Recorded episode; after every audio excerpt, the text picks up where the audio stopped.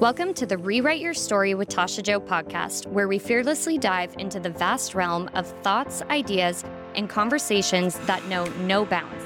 Buckle up and prepare for a wild ride as we venture into uncharted territories and explore the unexplored.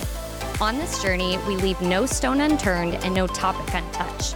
From the profound to the absurd, from the mundane to the extraordinary, we delve into the depths of human curiosity and embrace the sheer unpredictability of life.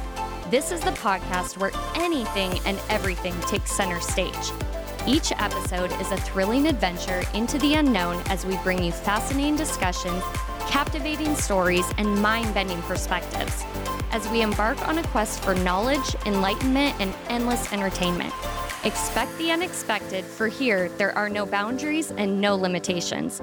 Open your mind, expand your horizons, and get ready to be captivated by the infinite possibilities that await. So, whether you're a seeker of knowledge, a lover of stories, or simply someone who craves the thrill of the unknown, this podcast is tailor made just for you. Tune in, fasten your seatbelt, and prepare for a roller coaster ride through the vast expanse of human curiosity. Get ready to be amazed, enlightened, and entertained because on this podcast, there's only one rule there are no rules. Hello, beautiful friends. On today's episode, I have Maxwell and Christina here with me. Say hi, guys. Hello. Hey. so, as we were trying to figure out what we wanted to talk about tonight, um, divorce is what we came up with. We all have different experiences and as you know, on this podcast, we like to lean into the discomfort and talk about the uncomfortable stuff. And we all have completely different experiences. And we're hoping that maybe this information can help you. And yeah, so we're going to go ahead and start out with Christina. Christina, why don't you tell us how was your divorce? Absolutely horrible. So, m- my divorce was very long time ago. My divorce was final in 1998, so it's been a minute. But my life went from Little House on the Prairie, White Picket Fence, to a Jerry Springer episode. Mm. It was protection orders, it was two years of living hell. There was nothing amicable. There was mental illness, drug use, and infidelity. It was literally everything Maury Povich is is uh yeah, is on TV for. That was my divorce. That does not sound fun. It wasn't a pleasant experience. And Maxwell, how was your divorce before we get into each other's stories? What was yours? I was at a point where I was a really angry person Mm. and but because of different factors, not feeling supported and I was triggering my ex-wife, my ex-wife was triggering me and it just wasn't a very healthy dynamic and it got to a point where I knew it was over, but I couldn't leave my wife and three children. So I just kept pushing, pushing, pushing, getting angrier, angrier, angrier.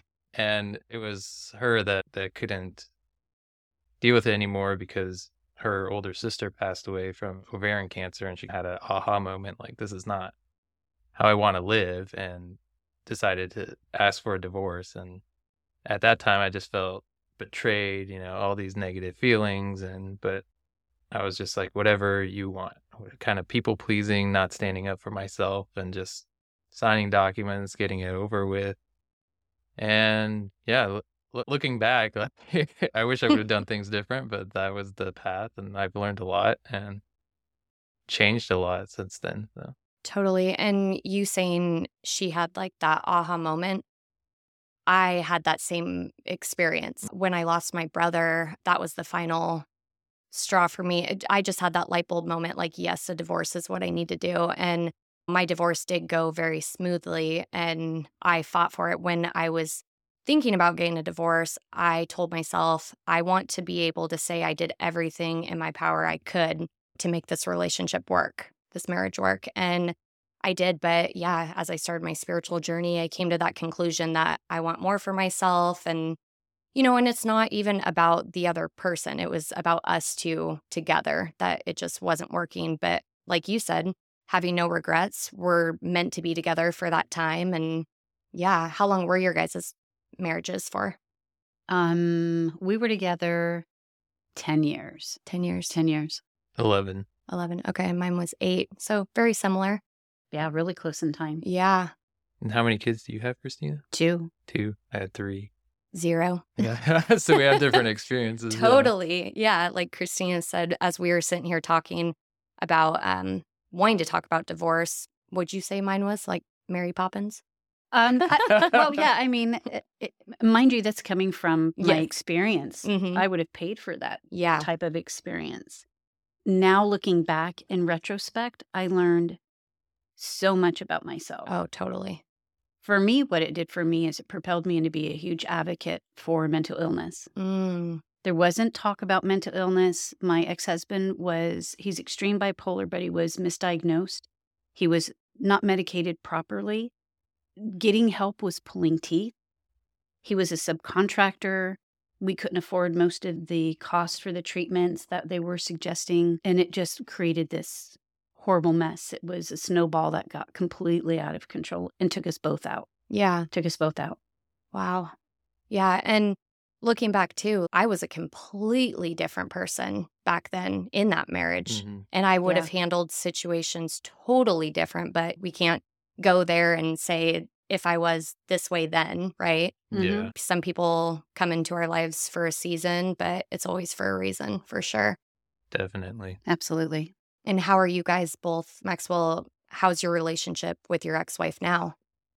I mean, you guys have kids, so. Yeah. It's smooth. I would, we're not best friends. Um, but we've gotten to a point where it works. yeah. But the kids live with her. She's full custody, Okay. and I get to see them once a week. And it was more often before, and I wanted to have a better relationship with her. Like at at that time, uh, you know, because she had a boyfriend, I had a girlfriend, and it's like my vision was that we're all just like get along and Yeah. like you know for the kids and like just for um the betterment of of both her and her boyfriend and me and my girlfriend um so i had regular talks with her but i realized through those talks like i was learning to stand up for myself too and speak my truth and like what i felt and what i was going through but Mhm. that we weren't there yet Yeah. like it was still very triggering for her there was a lot of fears and trauma that needed to be healed and through the conversations i did mention like setting time for her own healing and it was after that that she decided to go to therapy and it was right after her first therapy session that she shut me out more Mm. and that was f- okay for me like i was at a state where i understood that this is temporary and it's what she needed It was necessary. yeah to heal from those wounds and who knows what the future will hold but allowing her that not being reactive and just i had a choice like i could either be a shitty ex-husband Mm-hmm. right or choose the opposite of that and so would you say it's gotten better over time? Your relationship with her? it's developing Okay. yeah Yeah. but i'm staying true to myself and being the best version of me and just surrendering to what is happening and not getting too worked up about it Mm-hmm. because I'm at peace with the situation. Do I want to see my kids more? Yeah, but Yeah. that's not, And you can't change people. yeah, or, you know, dwelling on things that are out of my control. Absolutely. And Christina, what about you? It was at my daughter's. So my daughter's birthday is the 3rd of July. And it was about maybe 10 years ago. I can't believe it's been that long ago. We were having a huge party for her at his house. He has a pool and all the stuff. So there was this big get together. and he and I were sitting next to one another, just chatting. And he looked at it at me out of nowhere and said, You realize none of that was your fault. I mean, it was out of nowhere. Wow. And he said, I was misdiagnosed. I wasn't medicated Mm. correctly. On top of my upbringing, on top of my trauma, and I had no coping mechanisms. It was not your fault I cheated. It was not your fault that I went off the way that I did. And I really love you for always sticking by my side. Because Back then, I did was you think it was your fault? um, initially, I think I did Mm. initially when I learned about all of, especially all of the affairs, because Mhm. there were multiple. Absolutely, you feel like I could have done something different. I wasn't pretty enough. I wasn't this enough. But a light bulb came. I had the aha moment, right? The Oprah Winfrey aha moment. Mhm. And I don't know what this circumstance, I don't remember the circumstance, but here I was, single mom. I didn't have a job. I was a stay home mom when we se- separated, living in a piece of crud, broken down place because it's all I could afford. I had lost everything the car, the house, everything. We'd lost everything. And I remember saying to myself, He can take my stuff, He will never take me. Mm. That was my defining moment. He can have everything. He can destroy our credit. I will lose every piece of furniture and clothing I have. He will never, I will never let him have me. I'm not going to lose myself. I will never allow anyone to have me like that again. Yeah. Take me, what makes me me. I think that's the most important thing too is I've talked about it in previous episodes always direct it back to yourself. Always do what you need to do to keep your peace and responding versus reacting and can't change people. They got to want to change for themselves. Mm-hmm. So, how did you, Tasha, during your divorce, how did you go through the breakup without completely breaking apart yourself? Hmm. I Or th- did you and just put yourself back together? I think my breaking part was throughout the marriage. The constant crying sessions and coming to him saying, I'm breaking, something has to change. I see where this is going, and just the fighting to want it to work because I did. I loved him so much. And, but we just didn't get along. And then I started my spiritual journey. I lost my brother, started my spiritual journey, started working on myself. And then it was just one day it just hit me. I just said, enough. I'm not going to do this anymore. And also at that time, too, realizing it was, this was years coming. And I, yeah, I told him I wanted a divorce. And at first it wasn't very pretty, you know, the arguing, well, the lashing out and just the anger came out. And then I just made that conscious decision and said, I'm not going to respond that way. I pretty much said, listen, we're going to be friends whether you like it or not. We're still going to live together until the house is sold. So, yeah, we decided we are going to get a divorce and we put the house on the market and we still lived together for two and a half months after that. And we were, we were civil and we helped each other pack up, uh, move into our new places. And we are, we're really good friends now. And we hang out still sometimes, like him and his girlfriend, and me and whoever I was dating at that time. But yeah, we have a really good relationship. And, you know, after our court date, I remember we went out to have a drink and I looked at him and I said, Hey, please don't jump into another relationship. Like, work on yourself. I'm going to do that too. And he really took that to heart and he didn't date anybody for like a year. And I think that's like the biggest thing so many people go from relationship to relationship and carry Yeah. the baggage and the Mhm. hurt into the next relationship. And that's why it's crucial to heal those wounds and work on yourself before entering another relationship. And that takes a level of introspection. yeah. Yeah. I wish I had that, like that the the experience you went through.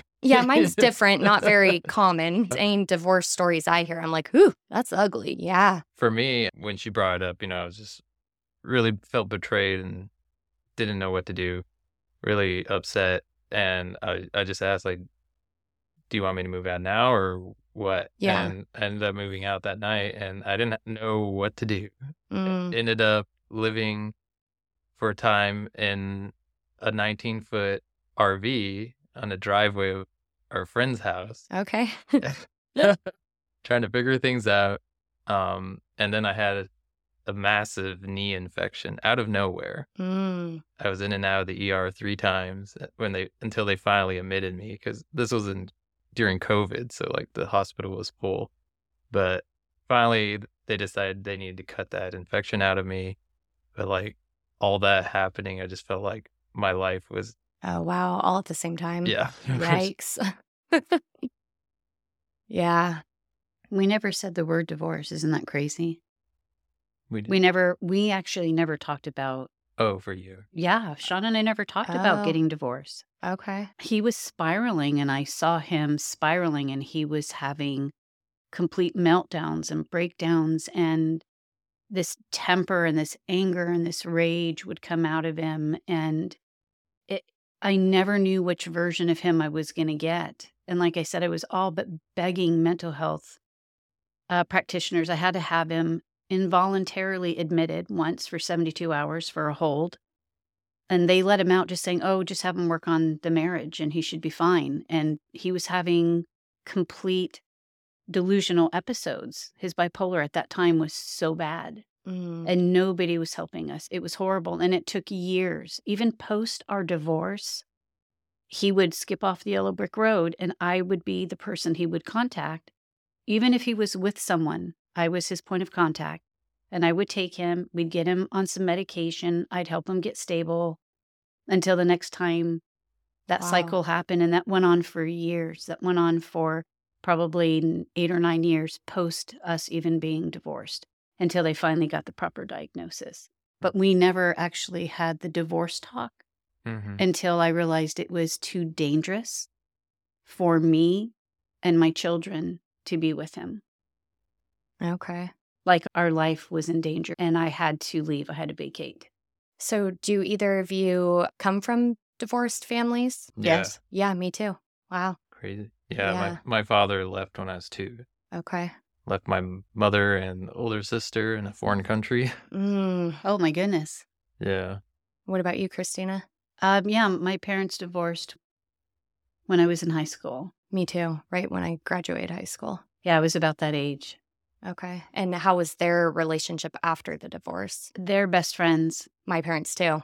Mm. Yeah, they're best friends. We, Mine we weren't. we do holidays every year. We Us do too. we choose either Thanksgiving or Christmas and them and their prospective partners. I mean, Yeah. yeah. Yeah, they're really, really close. And I think that's why it's so important and hearing other people's stories too, because as you can see, you know, all of our experiences are so different and we can want an outcome, but that doesn't necessarily mean even if you are doing your best and you want to have that relationship with your ex, that's not the case for everybody. Some people still have their egos and aren't mature enough, or there's just so many different circumstances. So, Tasha, so going fast forward, so Okay. you're divorced and you're dating, Mm-hmm. and we're not talking about current partner, Mm-hmm. but you're dating and you're in partnerships. Did you find that you brought traces, some of those old habits forward into your relationships after that? And if so, how did you reconcile those pieces of yourself? Absolutely. And one memory comes to mind.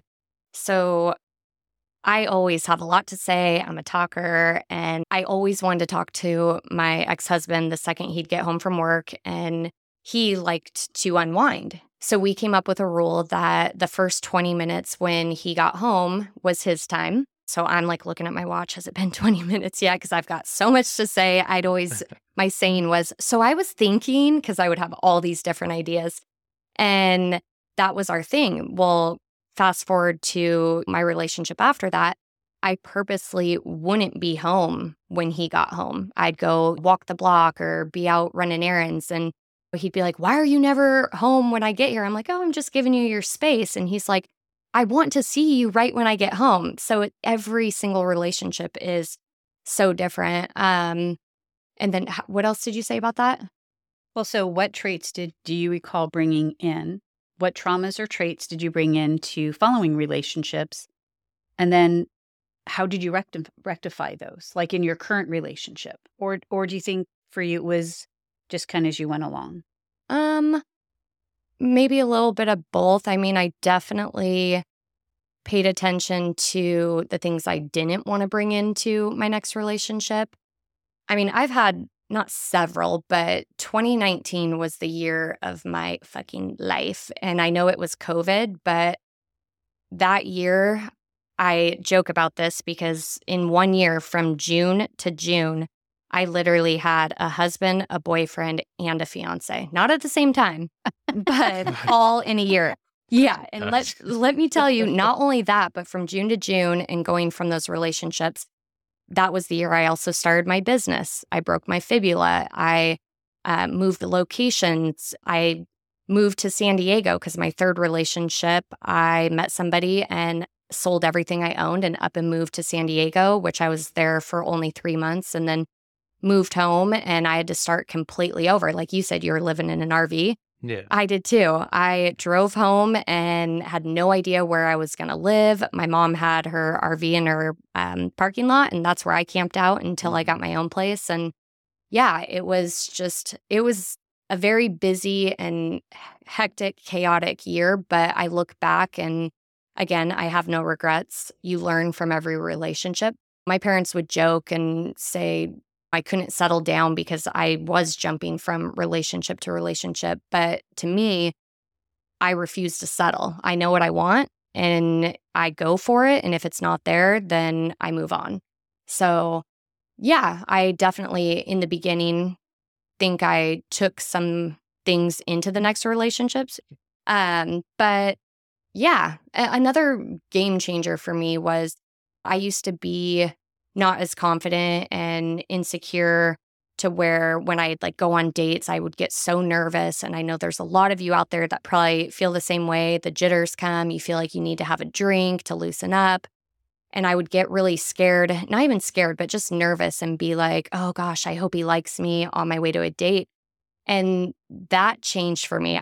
Then it just hit me. I was like, what am I doing? I hope I like him. I know what I bring to the table. Right. Like, what? Yeah. And that was a game changer for me. Yeah. I just started getting more confident and knowing what I wanted and refusing to settle. how about how about you? I kind of learned as I went too, but after each relationship, I would be like, I'm always a very introspective person, but I would kind of dissect like what happened, what worked, what didn't work. what worked. Yeah. Cause it's like, I know you attract the same level of vibration.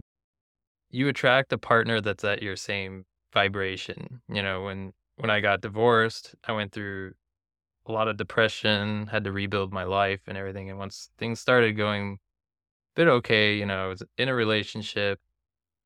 But then after that one, I realized I was very anxious through that Mm. that relationship. Before during my marriage, I was angry. Now I'm anxious. And to the point that I had panic attacks at work and I was, and I had to leave work and I was like that's so weird. Like what is happening? And when that relationship ended, it gave me the space to reflect back like what all happened and that kind of started on my self-healing journey and I was beginning to learn about um Attachments? attachment styles and all that and it just started snowballing and i did a lot of self work you know and you're you level up and you're vibrating at a different energy and then you attract someone else that you then learn from that relationship and then you learn and you keep building and building yourself up and keep being introspective and keep dissecting things and The more you work on yourself, you notice the better your relationships get. oh yeah For sure. 100% yeah yeah. What about you, Christina? I definitely brought in stuff from my marriage, but because for about two years, my marriage was kind of like walking through a field with landmines. I Mm. never knew what uh, to expect. So I made myself really small because being small didn't trigger that behavior. I That can was safe. totally relate to that. Yeah. So I definitely brought that into relationships. And Maxwell just hit it on the head because every relationship that I had after that, even if it was short lived, the next one was better. Right. And the next one was better. And in this current relationship, I mean, I've definitely met my person. And it doesn't mean that I'm not triggered. The difference is now I go, wow, I was just really triggered. Not Mm. you pissed me off. Yeah. You hurt my feelings.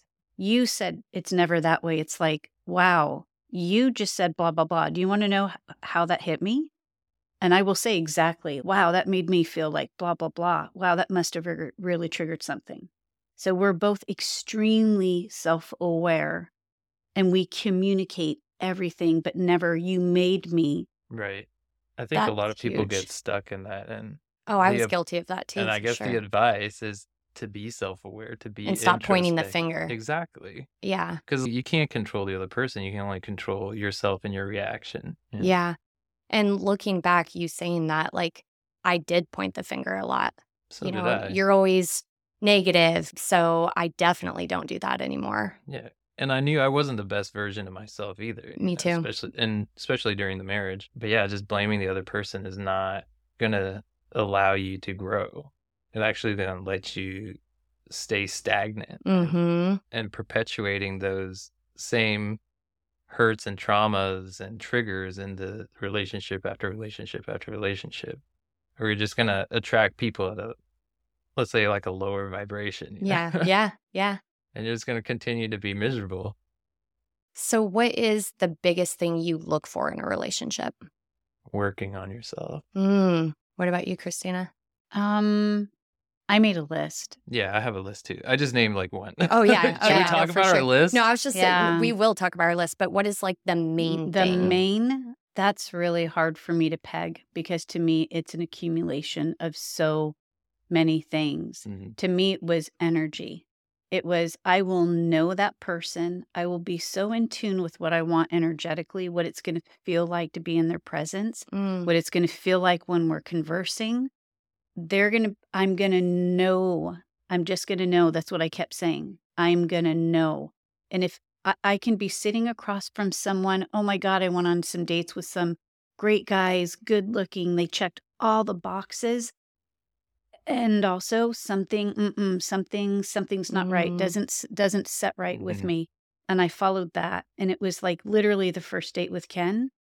And people would tell me this, and I would always, "You are so full of BS." I used to get so pissed when my friends would, "You'll just know," and I'm like, "Whatever, whatever, happily ever after, whatever." Seriously, I'd hear it yeah. and be like, "What? You're so full of it." And then the first date that Ken and I were on, I knew it was so seamless. The energy was so effortless between us. Because like, anybody can tell "Oh you what my you want to hear, but, Right. But you can feeling. feel it. Yeah, you can feel it. I learned how to listen to my bells and buzzers. That's I listened so how to pay attention. How do I feel in their presence? Are my shoulders tense? Am I going into old habits? Do I feel like I have to protect my like what's energetically what's this exchange like? And that sounds woo woo, but your body never lies to you. No, and that's not woo woo at all because you saying that, that is, that's truth right there because I had to go through the, the unauthentic relationships to, because I used to believe everything I would hear and trust these guys, which Mhm. later on their true colors would come out. And now I know the difference between real and fake because I can feel it. I, Amen. people say to me that I'm a um, human lie detector. I can literally tell if somebody's lying to me. I feel it. And so, yeah, Yeah. going with that feeling, that inner knowing for But it- sure. It also comes from a, a state of being um not seeking validation or Mm. seeking love and actually embodying that, you know, because for you, Christina, you're saying all these things and oh, I'm messing it. up. It The just slipped my- checklist? Sling slipped my mind. Oh, no, that happens to me. It happens to all of us. We're like, wait, what, were- what was I talking about? yeah, right. But for me, um, I would someone gets attention, gives me attention, and I'd be like, oh, you know, I, I like this person, you know, and like things show up in the relationship, and I just ignore it hmm and let because I don't want to lose this person instead Mhm. of seeing these red flags and standing up for yourself and being like, nope, see ya, I don't like how this is going, or let's have a conversation about this. Honoring yourself and what Yeah. you need.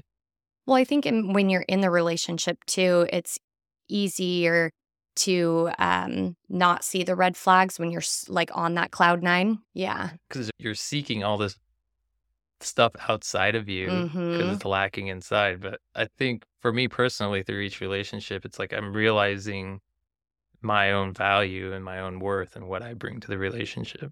And I think, yeah, and we always talk about, you know, when you're manifesting a partner, this could be romantic or it could be a friendship, but when you're manifesting certain people in your life, you've got to, like you were saying, match that vibration. And I always recommend to people make a checklist or write down all the things you want in a partner, and you have to be able to vibrate on that frequency. How can you say you want all these things of somebody, but yet you're not being that way, you know? Mm. Well, it's funny. Ken and I joke about this on my list. I wrote he wears Vans and a fedora. Oh my God, I love it. that was on my list. And I remember we lived in two different cities. And so we didn't get to physically meet for about six weeks after we were chatting. hmm And I said, Will you send me a picture of you? Because we met on a dating site. And I'm like, Mhm. Send me an actual picture of you, not just what's on the, the dating site. And he was wearing a pair of vans and a fedora. And I'm like, Yes, you There are. you go. There you are. And that is how you manifest. And I do want to talk about this because you can manifest anything. I emphasize that all the time, even as far as the physical aspect. You want a blonde or a brunette or a beard or any of that. However, I don't advise people on manifesting a specific person. Like, say there's somebody that you know that you want to manifest because that person may not be for you. No, that's absolutely spot on. I had that happen. I put a lot of energy into being in a situation with a very specific person. I ended Mhm. up and it probably happened. that very specific person, and you're on this cloud nine, and that person was icky. yeah. That person was icky. So, as a friend, that person was dynamic and wonderful.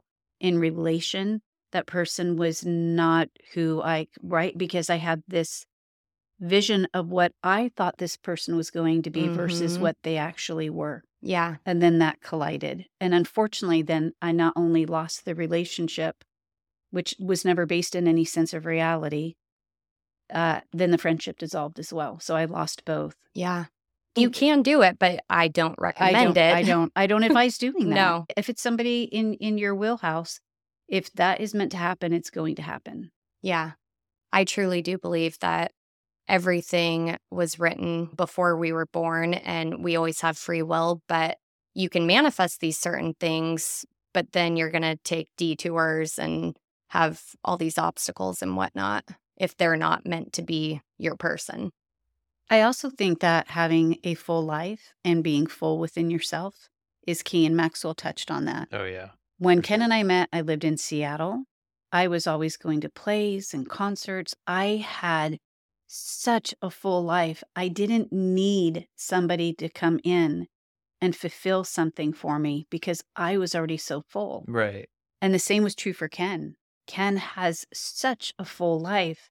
He didn't need, You wanted we were it, but both didn't need seeking it. somebody to join in the fun with us, not create the fun for us. Yeah. Uh, go Oh, ahead. no. Oh, okay. I know I Um, haven't been talking very much. No, it's okay. Um. Oh, great. Now I just lost my train Well, of thought. I yeah. Go ahead. Yeah, like so true. And also, I wanted to add to that is having great friends and a great tribe, a supportive Mhm. network. You know, Yes. like, that's something I'm realizing recently too. Like having a fulfilling life, doing all these things that bring you joy and just fuel your passion with things I'm involved in. It's like I stay very busy. Yeah. And it's like you, and then when someone comes into your life, you can see it. It's like, is this person worth my time Mhm. to, so that I have less time doing these other things? So you get, not to say you're judgy, but you're very cautious of where you spend your time, energy, and money. Yeah.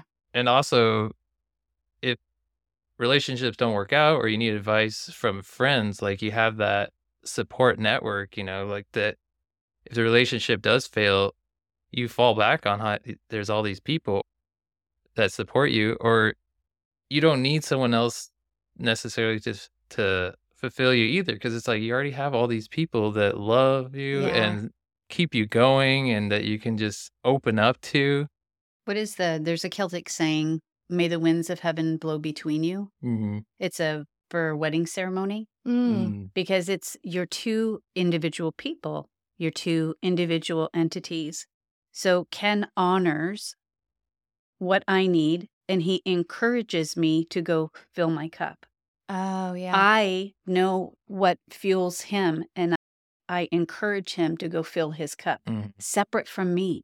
Oh, that's where I was going with it. Is have you ever noticed that people who are desperately trying to find their partner or be in a relationship, you're coming from a place of lack and need Right. versus being so confident and feeling good where you're at, then that's usually when somebody comes into your life.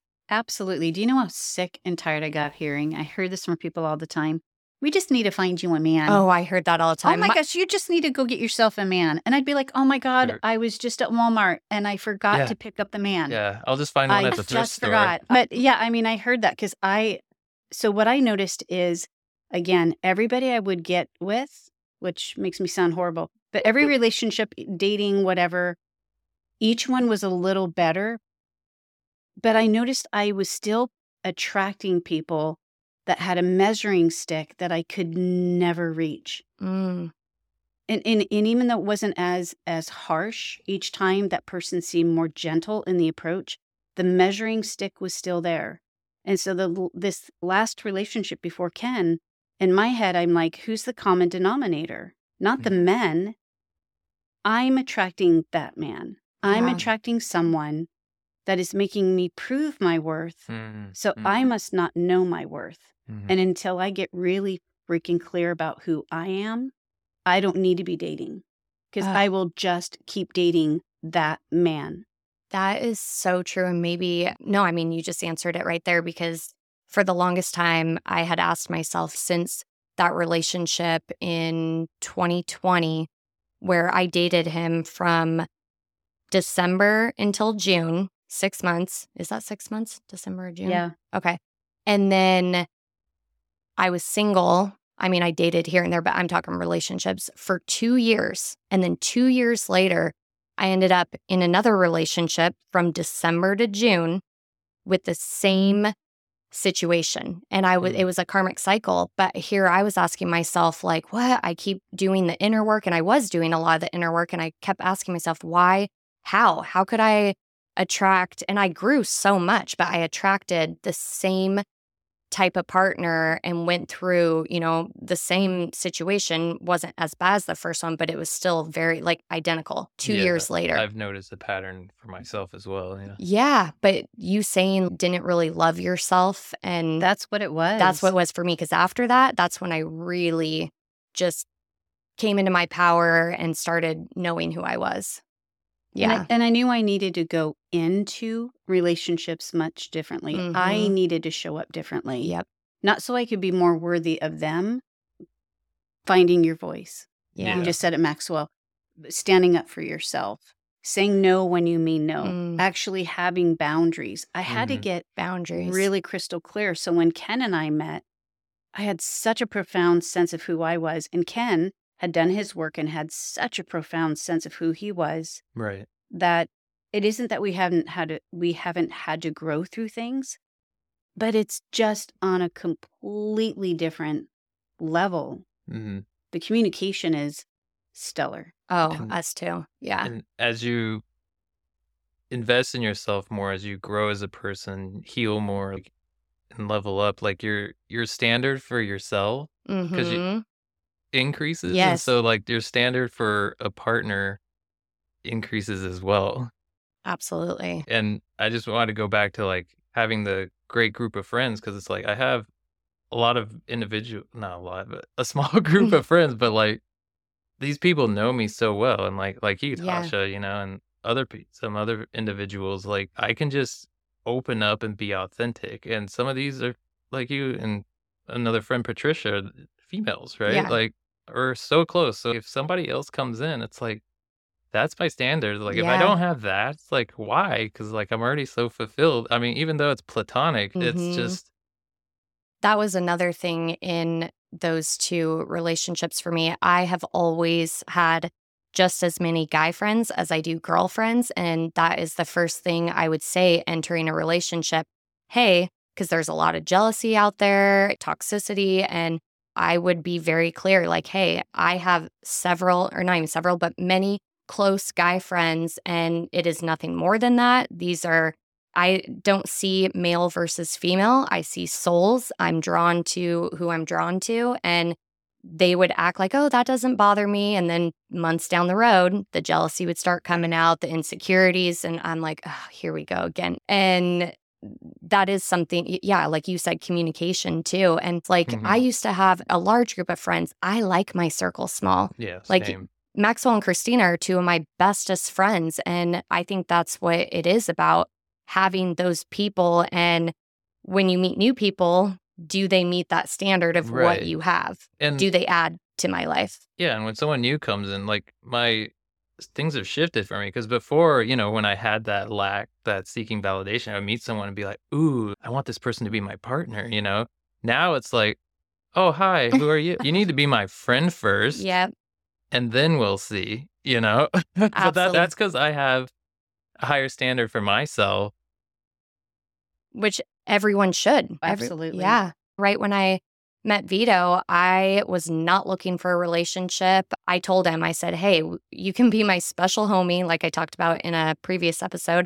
But the more I hung out with him, I grew to love who he is as a person. It was just easy. And that was not expected at all. Um, Ken and I met via online okay. the night I was deleting that app. Yeah, remember we were Yeah, You we, we, that we yeah, th- literally the night that I was going to say bye bye because I Mm. was so over the dating scene. I'm over the whole surface conversation. yeah. I was so happy with life. I'm like, I just don't need this.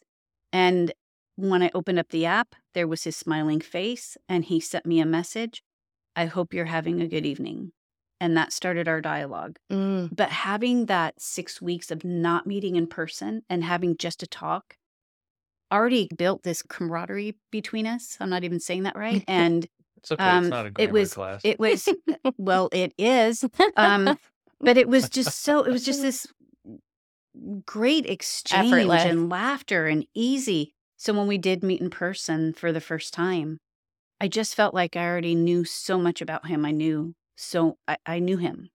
And it was so incredibly easy. Another thing I noticed though is he fits with my family and my friends like, Mhm. Effortlessly and vice versa. that's We don't thing. have any weird ickiness between any of our family members or friends. That's so we beautiful. have just so smoothly intertwined into each other's worlds. Another thing I wanted to touch on was I used to be a fixer. I wanted, we've talked Mm, about that. mhm. I would attract men who needed a lot of healing and I, as if like I'm coming in to save the day. And I think that thinking about it, that's what changed in me. I said, nope, that's not my job. I want somebody who's going to add value to my life. And I don't want, I want somebody, like you said, who does the inner work. Mhm. I want somebody who is passionate about bettering themselves. And then you come together as a team. But it's not my job to not necessarily fix you, but like heal you or like, You're yeah. not, you're not a project. For, Yeah, I, and I love projects. So I think that's why maybe. That's why I said the p word. Yeah. Yeah. yeah, And I used to not love it, but I would tend to attract that. And that was a game changer for me too, I think. Mine was to monitor my nurturing. Mm, So you know me. yeah. I mom everybody. I did it to Maxwell when he came over for Reiki. I do it to everybody. I tuck them in and say, "Are you comfortable?" But that's and not necessarily literally tucking in. It isn't, but I had a tendency in Mm. relationships Mm. to turn into my mom. And Oh, my me too. mom is the most. She literally the woman walks on water. Uh, If I can be half the woman she is, I'll do something right. But I go into this nurturing mode. No, let me go ahead and make dinner. No, let me go ahead and do this. No, let me go ahead. And when Ken and I, we were together a year and a half, almost two years before we moved in together. And I noticed myself going right into that nurturing type of role. And I said, Oh, to myself, Oh, and I even said to him, This is something to pay attention to with me Mhm. because I will do this and then I will go into burnout Mm, and then it turns resentful because then I feel obligated. This is my pattern. So be aware. And he set up patterns with me. I have a tendency to go so full on with my relationships, I lose myself. I'll Mm. stop Mm. hanging out with my friends. oh, no. So, something to pay attention to. Well, that's being introspective. Absolutely. Communicating it. Yeah, my mom actually does that in her marriage where and I'm a nurturer too. I love nurturing, but also having boundaries, doing it when I want to do it, not that I have to do it. Mm-hmm. And her husband would come home on the weekends and she'd be like, Well, I have to make dinner, but then he's not hungry. And I'm like, Why are you doing that? He knows where the fridge is or he can cook something, but it just becomes habit that you do that. And I did that in my marriage. But it was different. I enjoyed doing those things. I never, I mean, I loved making dinner. I loved packing him lunches. I loved cleaning. So it wasn't in that way where I was complaining about it or feeling like I needed to do it. And for me, it did. It became Mm. like the sac- sacrificial lamb the thing Oh. because that's how what I was raised in. Yeah. His mom gave and gave and gave until there wasn't anything less to give. And then, oh, she gave some more.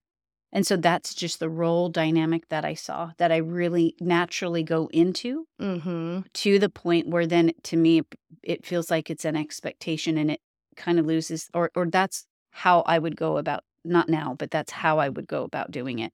And I, because I knew that pattern, I was able to communicate that to Ken and say, Can you do me a favor and keep me in check?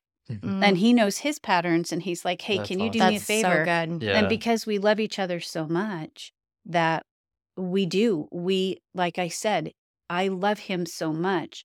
I want him to have his autonomy. Yeah. Mm, And he loves me so much that he supports my autonomy. that's a huge thing because for Game me, first, I get, I realized I, I used to get lost In the in other the person. other person building a Mhm. home in the other person or just my whole world becomes this other person you know Yeah. and like when i'm not with them i'm constantly thinking about him and like yeah and then like you said you get burned out hmm That's yeah, good point because when I met Vito and he is one of the most incredible people I've ever met, he would say to me, "You're my one story." And I'm like, "No, no, no. Mm-hmm. I don't want to be, you know, Maxwell's witnessed it too. I don't want to be your one story. I want to, you know, add to you, but I don't want you to only be thinking about me and only doing everything for me. I don't want you to lose interest in your hobbies to help me with mine. That's not how it should work. We both need to be individual people and then come together and add to each other's lives for sure. self-sustaining Yeah. and that also but it requires having a life that's fulfilling Yes. Like, Yeah. you have all these things you want to do yes you come together at the nighttime or if you're not living together like mm-hmm. off and on but it's not like your entire life Yeah.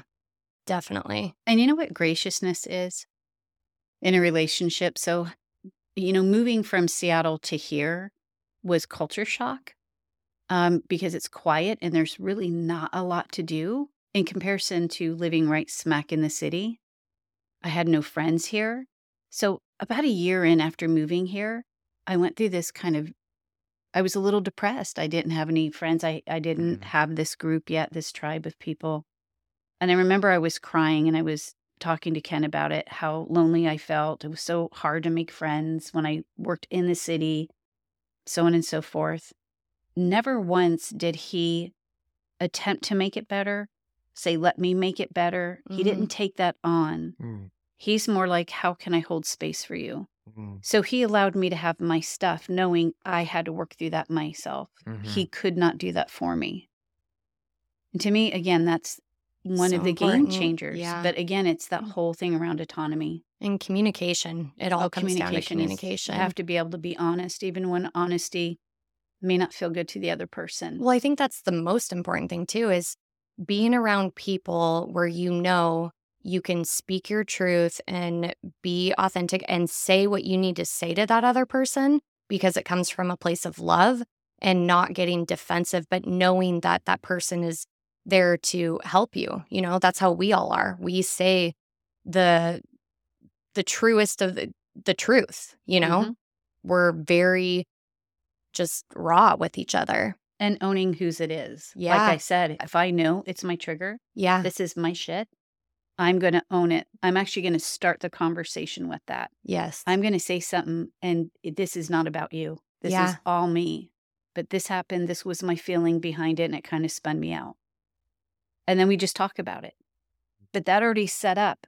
Guess what? What on my plate that doesn't belong on your plate. But yeah. So that- then he's not defensive with it. that Mhm. takes a lot of self-awareness and a lot of work that you know a lot of self-healing and learning about yourself to be able to even speak your truth or know Oh, yeah. why you're feeling a certain way and i think relationships are a great learning great way to learn and then after relationships is a good time to Reflect. be reflect and hmm look back and see not only like not pointing the finger Yeah. like like how did you show up in this relationship or how you didn't show up and taking that as an opportunity and not even just for relationships or divorce Yeah. too. hmm Taking that as an opportunity for growth. The and- people in your life. Yeah, Yeah. it's like it's a huge turning point, and you know, especially for divorce, your whole life is flipped upside down because you've built a life with this person for so many years. You had children with this person, but using that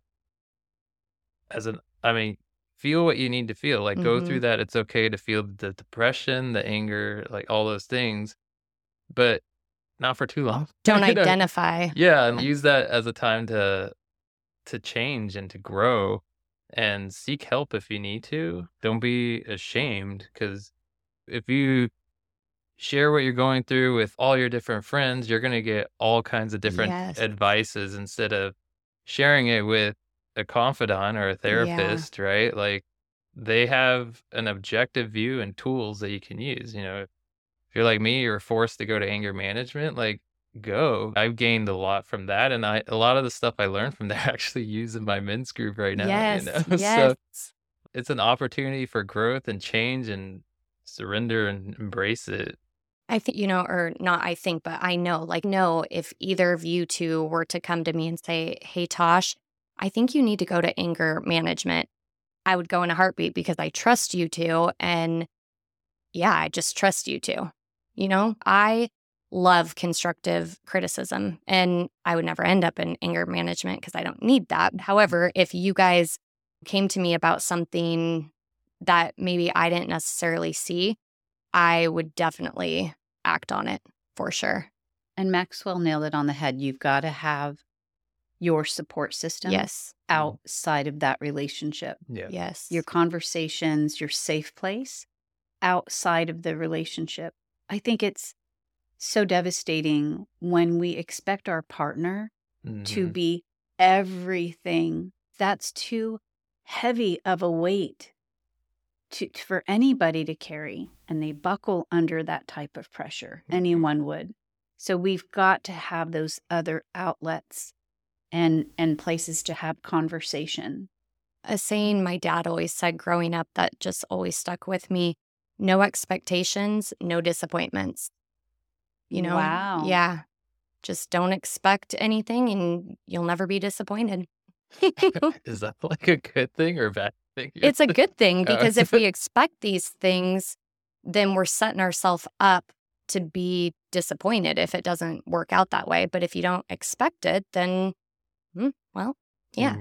Mm, that's interesting. Another thing, too, uh, talking about relationships, whether you're dating right now or something doesn't work out, I've said this in previous episodes rejection is redirection, rejection is pr- protection. So, going into something, if you have high hopes and it doesn't work out, like the universe has a plan for you and you may not see it, but it just means something better or more aligned is out there for you. Absolutely. Absolutely. And you'll find your person. I was single for a long time between my last boyfriend and Ken. I think I went five years. I Yeah. think I went about five years. Again, very much a lot of that was choice. Mm-hmm. I, I could have dated people, but I didn't want to date someone just for the sake of Mm-hmm. saying I was. That didn't make any sense to me. Yeah. So your person's out there. But I think the work is to ask yourself Are you happy? And if not, what areas do you need to fulfill within Mhm. yourself? Not what are they going to come in and create for me, but Yeah. how can you create that for yourself and just get really happy and clear within yourself? And it comes back to ask, believe, receive. So put it out there what you want, but then surrender. Forget about it. Don't chase it. Know that it's coming and just keep doing your thing. Pray rain. And Huh. also, oh, What'd you say? what did you say? Yeah. Pray rain. Have you Pray guys rain. heard of oh, that? Oh, no. I was No. like, what? Pray, what? So a bullet point. I'll try to bullet point because I don't want to cut you off, Maxwell. No, you're fine. There was a gentleman that had the opportunity to go hang with a Native, Native American tribe, and that tribe happened to be in, in a drought. So he was with the medicine man and the chief, and they said, Hey, you could come and join us and observe our ceremony for rain. And so they're watching this ceremony happen. And when they were done, he circled back with the medicine man and the chief and said, Hey, can you guys tell me what was it that you were asking for when you asked for rain? And they looked at him like he was insane. They looked at him like he was crazy. They're like, What are you talking about? Well, you know, when you ask for rain, and they're like, We don't ask for rain, we're thanking the rain. The rain already exists. Mm-hmm. So the concept is to pray rain or think it as if it's so. You just did a video on this, right? Or Yeah, yeah, Yeah. that's where. So you just oh, yeah, that's where I thought. Yes, was I know. I was like, why does this we sound familiar?" have this Yeah, yeah, it's called pray rain. In other Yeah. words, uh, uh, uh, uh, state it as if it's so. Yeah, act as if Mhm. it already exists. What I wanted to add was um, when you find another partner, I think it goes on with your have no expectation. Like Mhm. this other partner, or even your current partner, I guess, whatever Yeah. relationship dynamic you're in, it's like it could be for a season or a lifetime. And Mhm. uh, you don't know, but there's always a lesson in that. Oh, absolutely.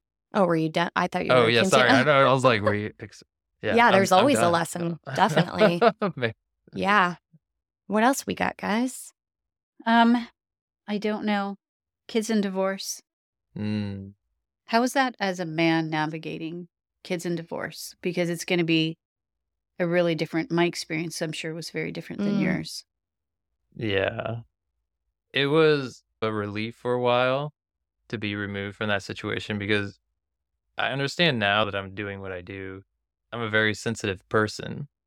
And that's because I feel a lot of other people's emotions and I sense a lot of energies. So in a house where I had three children, three young children, and where I didn't feel supported or seen or validated or understood, like all that together was unbearable. Mm, And that's why I became resentful. That's why I was angry. That's why I lashed out. So being able to be removed from that situation for a period of time for me to heal was really like a good thing for me.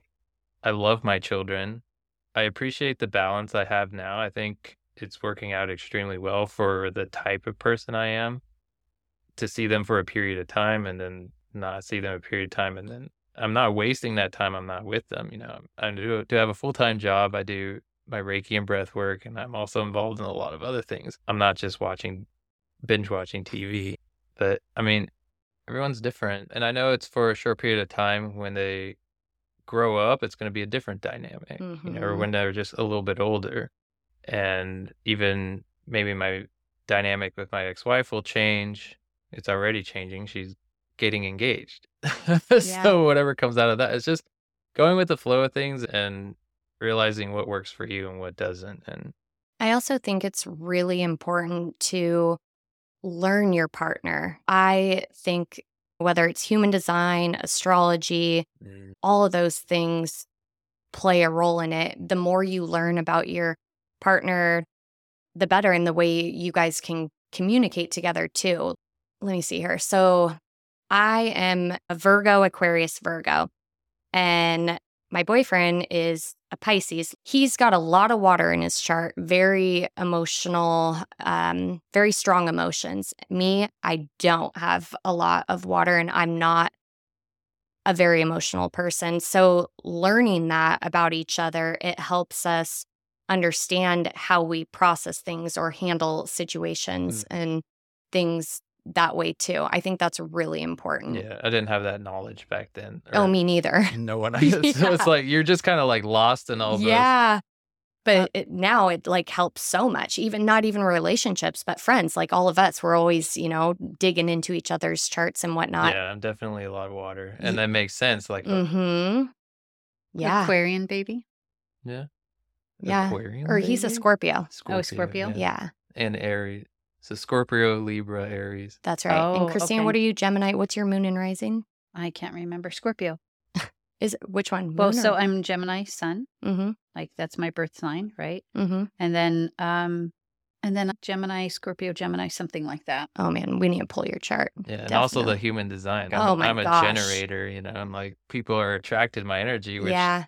i- is great, but it also like when you not understand that, like that's why it's get, gotten me in trouble before, and not like terrible trouble, but that's why I don't date because I just attract people. But Mm. if I don't practice discernment or set boundaries or know who I am, or have these standards. I just allow things to happen. And then, and that doesn't happen. Oh, someone else gets attracted to me. And then I just follow that bandwagon. Totally. And it's not even about relationships. I think it's crucial to dig into human design and astrology and whatnot because me personally, I'm a manifesting generator. Mhm. And manifesting generators like to do a lot of different things at the same time. And I used to feel, I felt shame or from things that people would say to me, but learning about my human design chart has helped me understand why I am the way I am Yeah. and that it's not a wrong way or a bad way or I'm too much of this or I'm all over the place. It's helped me understand why I operate the way I do. Yeah. It's definitely really helpful to understanding oneself Mm-hmm. and to realize like, oh, this is why. Yep. Sorry, I'm just like reiterating what you just No, said. no, no, no. Yeah, totally. I am agreeing with Yes. with that. That's what I meant. and what are you, Christina, in human design? Uh, manifester. Manifester. I'm a Okay. manifester. Ooh, There's my manifester, chart. Manifester, so generator. we got it. Yeah, generator. and a Manny Gen. What are some of the Oh, other you're a? Virgo rising. Oh, Me okay. too. So, uh, Sun, Moon. Yeah. So you're Gemini, Scorpio, Virgo. Oh, that makes okay. So we'll have to talk later because I could talk about this stuff all night, but about our Virgo rising, and we are just coming up on an hour, so probably got to cut it short here soon. One more thing, and you Mhm. can cut this out. But another game changer for Ken and I. Mhm, Ken has ADHD. Me mhm, too. So when you were talking about knowing your partner, hmm mhm. knowing how his brain works, Yes. And then we've learned. Why would I cut this part out? Man, Yeah, but this no, is no, juicy keep because so in. many want the adults have ADHD, Yeah. Mhm. and your brains work so And Differently. different. Autism. and I can Mhm. derail him in a way like nobody's business without meaning to because he goes into everybody thinks ADHD is just that bing bing bing bing brain Mm-mm. and it's hyper focus. Yeah. So he gets this hyper focus going on that he can't get himself out of. Mhm. hmm And if I come into a room and start having a conversation and he's in hyper focus, then I get this look. Mhm. And the look Mhm. I take, right? I see the look and I go, I get triggered because it's like, why are you looking at me like that? What did I say? Yeah. And he, what, and, but I've, we've been able to communicate this. So it doesn't really happen really that much anymore. But before I'd get this look and I'd feel like, oh my gosh, what am I saying that's so bothersome? What was really happening is he was in this hyper focus and I came in and said, blah, blah, blah. And he's looking because he's searching to get out of the hyper focus so he can be in tune with me mm-hmm. and or i'm trying to say a sentence and we're driving in the car and it's oh look squirrel Yeah, right in the uh middle of my sentence. Okay so i get back to what i'm saying about oh squirrel okay and then i get back so you have adhd and a storyteller yeah. in a relationship. Yep. so now we've learned to find ways to communicate. I'll say hey yeah can you be right here with me? I want to tell you about something. And if he knows he cannot in his mm-hmm. brain focus he'll say later done it's the end of the conversation and Mm. then he rounds back with me perfect his mind is example of why it's so important to learn your partner. you need or, Yeah. to yeah. know who your partner is. Well, in my case, I didn't even know this until my mother brought it up that my ex-wife exhibits autism. Mhm. Or, My niece is autistic. Yeah. Yeah. and it's like my son's slightly on the spectrum, and then my mom saying that, and then knowing my ex-wife's father, it's like, uh, hmm you know. But I had no Yeah. clue anything of those, and that all was tied. Every single one of us is so different. Yeah. And yeah, learning each other is very important.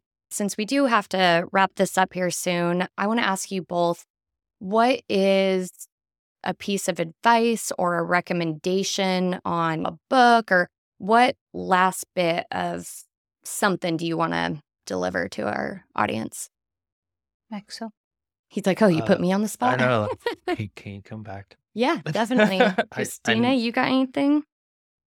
Um, yeah, divorce is really, really hard. Even when it's amicable, more amicable like yours, Tasha, it's still really hard. Yeah. To give yourself the space and the freedom to have whatever feels come up with that. But don't be afraid to ask yourself the tough questions. How did I show up? You know, if you- you're with somebody and they're abusive or they cheat, whatever the circumstances, it's so easy to point at them, but they're the reason. Great. So they're the reason. Great. Go ahead. I'll give you that. They're the reason everything would be fine in the world. It was all them. How did you show up in that relationship? Start asking yourselves, how am I going to show up differently? And what is it going to feel like? Not just what is that person, the next person going to look like or dress like or how much money they're going to make. How is it going to feel when I'm in the presence of that person? And Yeah. really hone in on that. Because guarantee you when they show up, you'll know. And when you're sitting across from somebody that doesn't match that feel, Mm-hmm. you will definitely know. And then you're not wasting your time. And you're not wasting that other person's time. Yeah, I think for me, my advice is if there's anybody out there right now who's struggling in a current relationship, direct it back to yourself. Stop focusing on the relationship, bring it back to self and ask yourself, what do I need to do to not have this happen? How can I bring more joy into my life? Do what you need to do to make you happy. Put yourself in a bubble. And that's what I did. I put this protective bubble around me and I said, nothing can touch me. No matter what anybody throws at me, it's just going to bounce right off of me. And I'm going to do what I need to do. Nobody's going to take my peace from me. So, what about you, Maxwell? I think it's just becoming a student of life and yeah. even internally and externally, you know, learn all you can about yourself, why you're triggered, your past, like Knowledge is power. yeah, and also be interested in other people. Anyone you meet, learn about them, everything about them, human design, learn Yeah. your human design, learn your astrology and dive into all of that stuff. Read a lot. Uh, yeah. Or to, audibles if you don't like to read. Yeah, Audibles. Go to Mhm. workshops, go to Try new uh, things. Yeah. Um, for me, I did a lot of breath work, work or learn learn new things that you feel drawn to, but also build that community of support. You don't have to do it alone. No. Yeah. And for those of you in different states, um, again, I have two Reiki masters and Oh yeah. they do distant. it does not have to be in person. They can do Zoom and there's so many different options available. Um, what would be a good, I know I said we're wrapping it up when we are, but what would be a recommendation on self help, like a book, an audible, a documentary? What is something that's impacted your guys' life? the inner work was really good. That's really good. I haven't finished that one yet. I'm currently reading that one. Um, Okay, Christina, what about you? Um, if it's if the person that is listening to this is about 40 years old or older, it would be why we can't sleep. Oh, I have that in my thing. it's I've an never listened to it. amazing amazing book, and it really helps you understand why you are the way you are, especially as Gen X women. It really does explain a lot about why we function the way that we do. Um, and then, believe it or not, Green Lights by Matthew McConaughey. I haven't Mm, finished that one yet good either. I'm like halfway through. I tend to skip around. yeah, Matthew McConaughey, Green Lights. That's a really profound book. especially the audible version because it's actually him narrating his Yeah. own book. Oh, yeah. and it's good. pretty Love fantastic, but it's got so much juice in that book. Yeah. um, me, it would probably be, oh gosh, I've listened to a lot of incredible books. This last year, I went on a Joe Vitale kick, probably listened to about five or six of his books and The Abundance Paradigm. Have either of you listened to that one? Mm-mm. That's a really good one. Yeah, that would probably be my recommendation. And the Four Agreement. Oh, that's a good one too. Maybe we'll do, I know at the ending of my last episode, I recommended some books and documentaries and whatnot, but maybe we should end up doing like a full episode and kind of go in in depth about the things we're recommending. Yeah. That would be good. Even just be curious. It's like, how did we learn about this? Yeah. Friends have TikTok or Instagram. Learn your algorithm. Be be searching. Like search Yep. search um Joe Dis- Dispenza. Oh, you yeah, know, or awesome search search Mhm. Mel Robbins, and then Mhm. from there you branch out. pick and then what like, lights you up. Like Yeah. scroll through and yeah. and then they'll recommend a book or you'll gain some insight from them and then it just branches out from there and then just keep going and then you read one book you like it, read another one. Don't like it, it's fine. Like just explore. I'm a knowledge junkie, which is crazy because it wasn't until four years ago when I started my spiritual journey. But before that, I think it had been probably about 10 years since I read a book. Mhm. And now I'm just one after the other. I Mhm. love it with how much it's changed my life, too. And yeah, I love it. Well, thank you both for coming on. Um, any last words or anything? Me- Love yourself, Maxwell. I know. Love yourself, Tasha. Yes, I'm the shit. I do love myself. Yeah. love yourself, Christina. I am do. worthy and I bring a lot. Yes, so does that's my favorite everybody. saying. Yay! Okay, well, we will see you all soon.